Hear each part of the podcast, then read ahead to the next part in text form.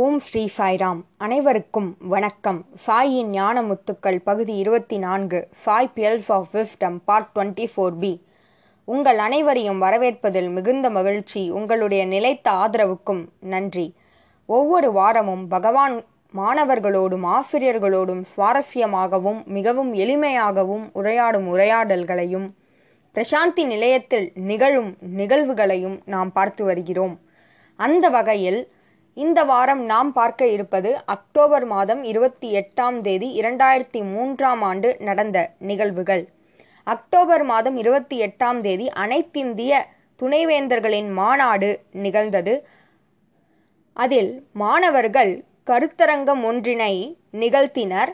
அந்த கருத்தரங்கத்தில் கிராம சேவையினை பற்றி விளக்கமாக வந்திருந்த துணைவேந்தர்கள் முன்பு அவர்கள் பல விஷயங்களை பகிர்ந்து கொண்டனர். அதில் சில மாணவர்கள் உரையாற்றினர். அதனை இனி பார்க்கலாம்.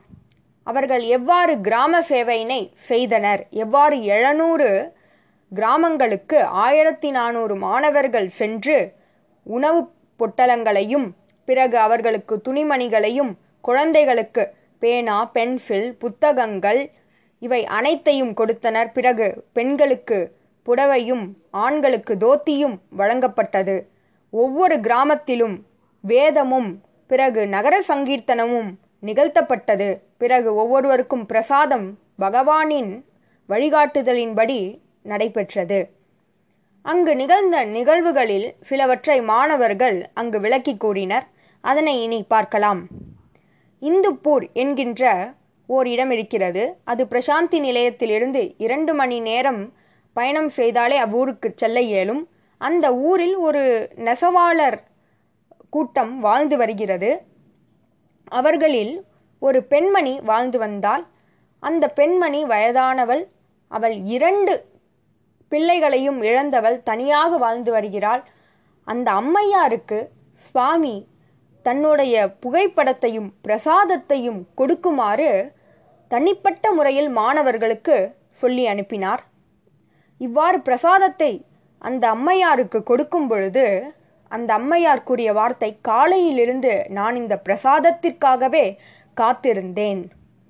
நான் என்னுடைய இரண்டு பிள்ளைகளையும் இழந்து விட்டேன். எனினும் பகவானின் அன்பினால் அவருடைய திருநாமத்தினாலே நான் வாழ்ந்து கொண்டு வருகிறேன். அவருடைய நாமத்திற்கு ஈடு இணையே இல்லை. அது அவ்வளவு சக்தி வாய்ந்தது. அதனாலேயே நான் இன்று உயிரோடு இருக்கிறேன் வாழ்ந்து கொண்டிருக்கிறேன் என்று அந்த அம்மையார் கூறியதனை மாணவர்கள் அந்த கருத்தரங்கத்தில் பகிர்ந்து கொண்டனர். அடுத்ததாக ஒரு சுவாரஸ்யமான நிகழ்வு நிகழ்ந்தது. அதாவது இந்த கிராம சேவையானது மழைக்காலத்தில் நடைபெற்றது. ஆதலால் மழை இந்த சேவையினை எவ்விதத்திலாவது தொந்தரவு செய்திருக்குமா அல்லது இவர்களுக்கு தடைகளை உண்டாக்கி இருக்குமா என்று நீங்கள் கேட்டால் இல்லை. ஏனென்றால் மாணவர்கள் இந்த பயணத்தை தொடங்குவதற்கு முன்பு மந்திரை சுற்றி பிரதிக்ஷணம் செய்வார்கள். பிறகு பகவானின் ஆசீர்வாதத்தோடு இந்த சேவையானது தொடங்கப்படும். இறைவனின் ஆசியோடு தொடங்கப்படும் இந்த சேவையானது எதனால் தடைப்பட முடியும்? பகவானின் சங்கல்பம் அது. அதில் எந்தவித தடைகளும் வருவதற்கு வாய்ப்பே இல்லை. அடுத்ததாக கதரி என்கின்ற கிராமத்திற்கு இந்த மாணவர்கள் செல்கின்றனர். அங்கு ஒரு பகுதியில் அரிஜன்கள் தீண்டத்தகாதவர்கள் என்று ஒதுக்கி வைக்கப்பட்ட மக்கள் அங்கு வாழ்ந்து வந்தனர். அவர்களுக்கு பிரசாதத்தை கொடுக்கும் பொழுது அவர்கள் கூறிய வார்த்தை ஐயா நாங்கள் தீண்டத்தகாதவர்கள். நாங்கள் அதனாலேயே இந்த கிராமத்தின் வெளிப்புறத்தில் வாழ்ந்து வருகிறோம். தயவு செய்து எங்களை தொடாமல் இந்த பிரசாதத்தை கொடுக்கவும் என்று அந்த மக்கள் கூறினர். உடனே அவ்வாறு கூறிய அந்த மனிதனை சுவாமியின் மாணவன் கட்டி அணைத்து கொண்டான். பிறகு சுவாமியின் வார்த்தைகளை அவனுக்கு கூறினான். எங்களுக்கு ஒரே ஜாதிதான் அது மனித ஜாதி ஒரே மதம்தான் அது அன்பு மதம்.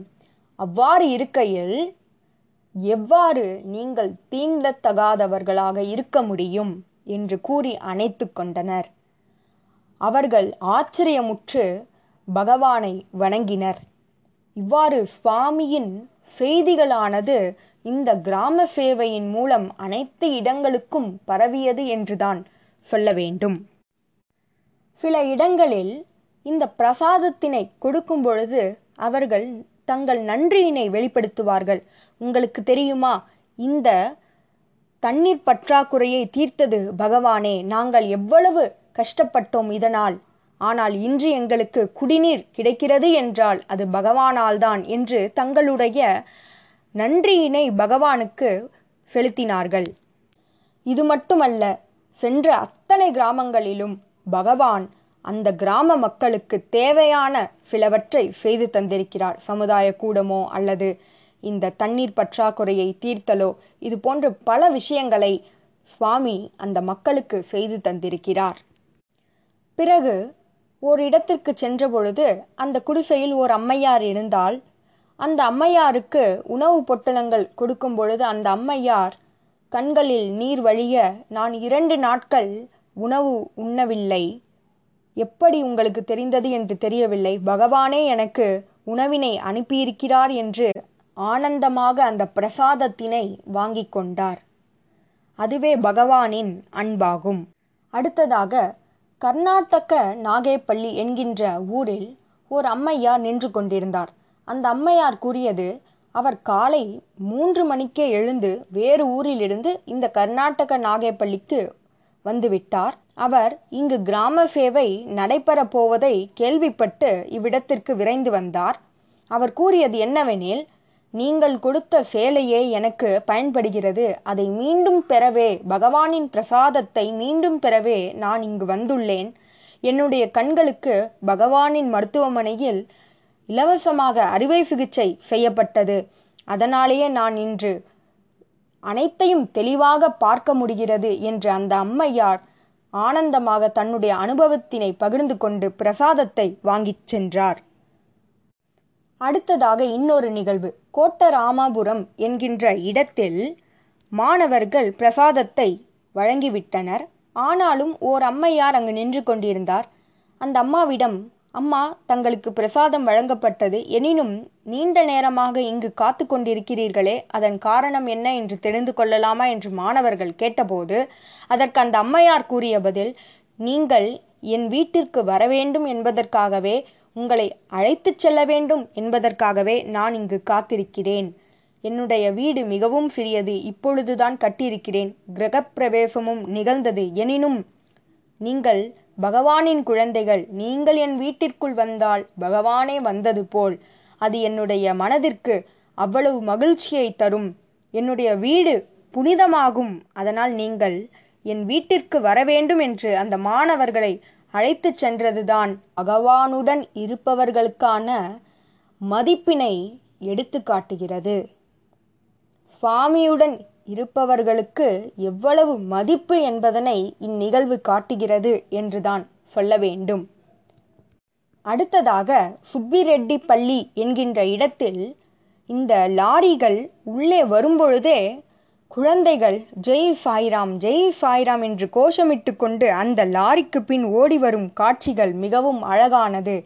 ஏனெனில் அவர்கள் ஒவ்வொரு வருடமும் பேனாக்களும் புத்தகங்களும் இவை அனைத்தையும் பெற்று வருகின்றனர். பகவானின் புகைப்படத்தை ஒட்டி அந்த லாரி உள்ளே வரும்பொழுது அந்த மாணவர்கள் ஜெய் சாய்ராம் ஜெய் சாய்ராம் என்று கோஷமிடுவது நம்முடைய கண்களுக்கு விருந்தாக இருக்கும் என்றுதான் சொல்ல வேண்டும். இதனை இந்த மாணவர்கள் கருத்தரங்கில் பகிர்ந்து கொண்டனர். பிறகு பெத்தப்பள்ளி என்கின்ற கிராமத்திற்கு சென்றனர். அங்கு ஒரு வீட்டில் இந்த பிரசாதத்தை கொடுக்கும் பொழுது அவர்கள் கூறியது என்னுடைய தாயும் தந்தையரும் அருகில்தான் வசிக்கின்றனர். அவர்களுக்கு முதலில் கொடுத்து விடுங்கள் பிறகு நாங்கள் பெற்றுக்கொள்கிறோம் என்று அவர்கள் கூறியது. பகவான் அடிக்கடி சொல்லும் அந்த வார்த்தைகளை நினைவுபடுத்தியது. சுவாமி சொல்வது கலாச்சாரம் என்பது கிராமத்தில்தான் உள்ளது. இன்றும் வாழ்ந்து கொண்டிருக்கிறது. கிராமத்தில் மட்டுமே இந்த கலாச்சாரத்தை பார்க்க முடியும் என்று பகவான் பலமுறை சொல்லியிருக்கிறார். அதற்கு உதாரணம்தான் இந்த நிகழ்வு. இந்த கிராம சேவை என்பது என்ன? அதன் மூலம் பெறும் அனுபவம் என்ன? என்பதனை மாணவர்கள் தெரிந்து கொள்ள வேண்டும் என்பதற்காகவே சுவாமி இந்த கிராம சேவையை பிரத்யேகமாக மாணவர்களை செய்ய வைத்தார். மாணவர்கள் சேவை செய்ய வேண்டும் என்பதற்காகத்தான் சுவாமி இந்த கிராம சேவையை கொண்டு வந்தார்.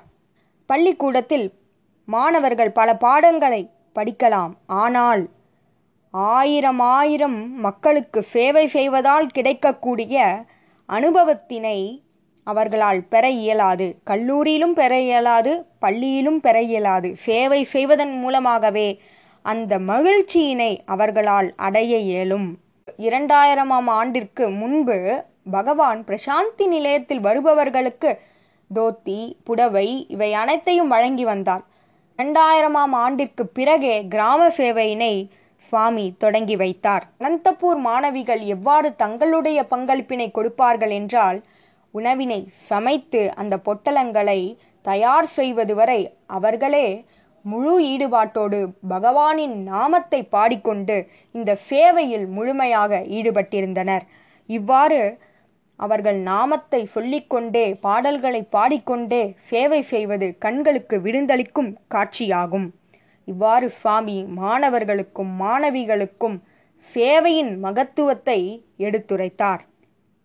பிறகு இந்த மாணவர்கள் கருத்தரங்கில் இந்த நிகழ்வுகள் அனைத்தையும் பகிர்ந்து கொண்டு இறுதியில் என்ன கூறினார்கள் என்றால் ஒவ்வொரு இடத்திலும் ஒவ்வொரு செயலுக்கும் எது முக்கியத்துவம் என்றால் அதனுடைய தரமே முக்கியத்துவம்.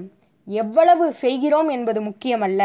எப்படி செய்கிறோம் எந்த பாவத்தில் செய்கிறோம் என்பதே மிகவும் முக்கியமாகும் என்று அந்த மாணவர்கள் அந்த கருத்தரங்கில் கூறினார்கள். அனைத்து செயல்களுக்கும் பிரதிபலன் உண்டு விளைவு உண்டு பலன் உண்டு. ரியாக்ஷன் ரிஃப்ளெக்ஷன் ரிசவுண்ட் இதனை பகவான் பலமுறை சொல்லியிருக்கிறார். நீங்கள் மரியாதை செலுத்தினால் மரியாதை கிடைக்கும். அன்பு செலுத்தினால் அன்பு கிடைக்கும். ஆகவே நீங்கள் செய்த சேவை மீண்டும் உங்களுக்கு பிரதிபலனாக வரும் என்பதே சத்தியமாகும். ஆனால் அந்த பலன் மீது நமக்கு நாட்டம் இருக்கக்கூடாது. செயலினை நூறு சதவீதம் முழுமையாக செய்ய வேண்டும் என்பதே பகவான் கற்றுக் கொடுத்த செய்தியாகும். அவ்வாறே ஒவ்வொருவரும் கர்மங்களை செய்ய வேண்டும். இவ்வாறு மாணவர்கள் இந்த அனைத்து விஷயங்களையும் நிகழ்வுகளையும் அந்த கிராம மக்களின் அனுபவங்களையும் சுவாமியின் செய்திகளையும் அந்த கருத்தரங்கில் அனைத்திந்திய துணைவேந்தர்களின் முன்பு எடுத்துரைத்தனர். இதுபோல பல நிகழ்வுகளோடு உரையாடல்களோடு உங்களை அடுத்த வாரம் சந்திக்கிறேன். ஜெய் சாய்ராம்.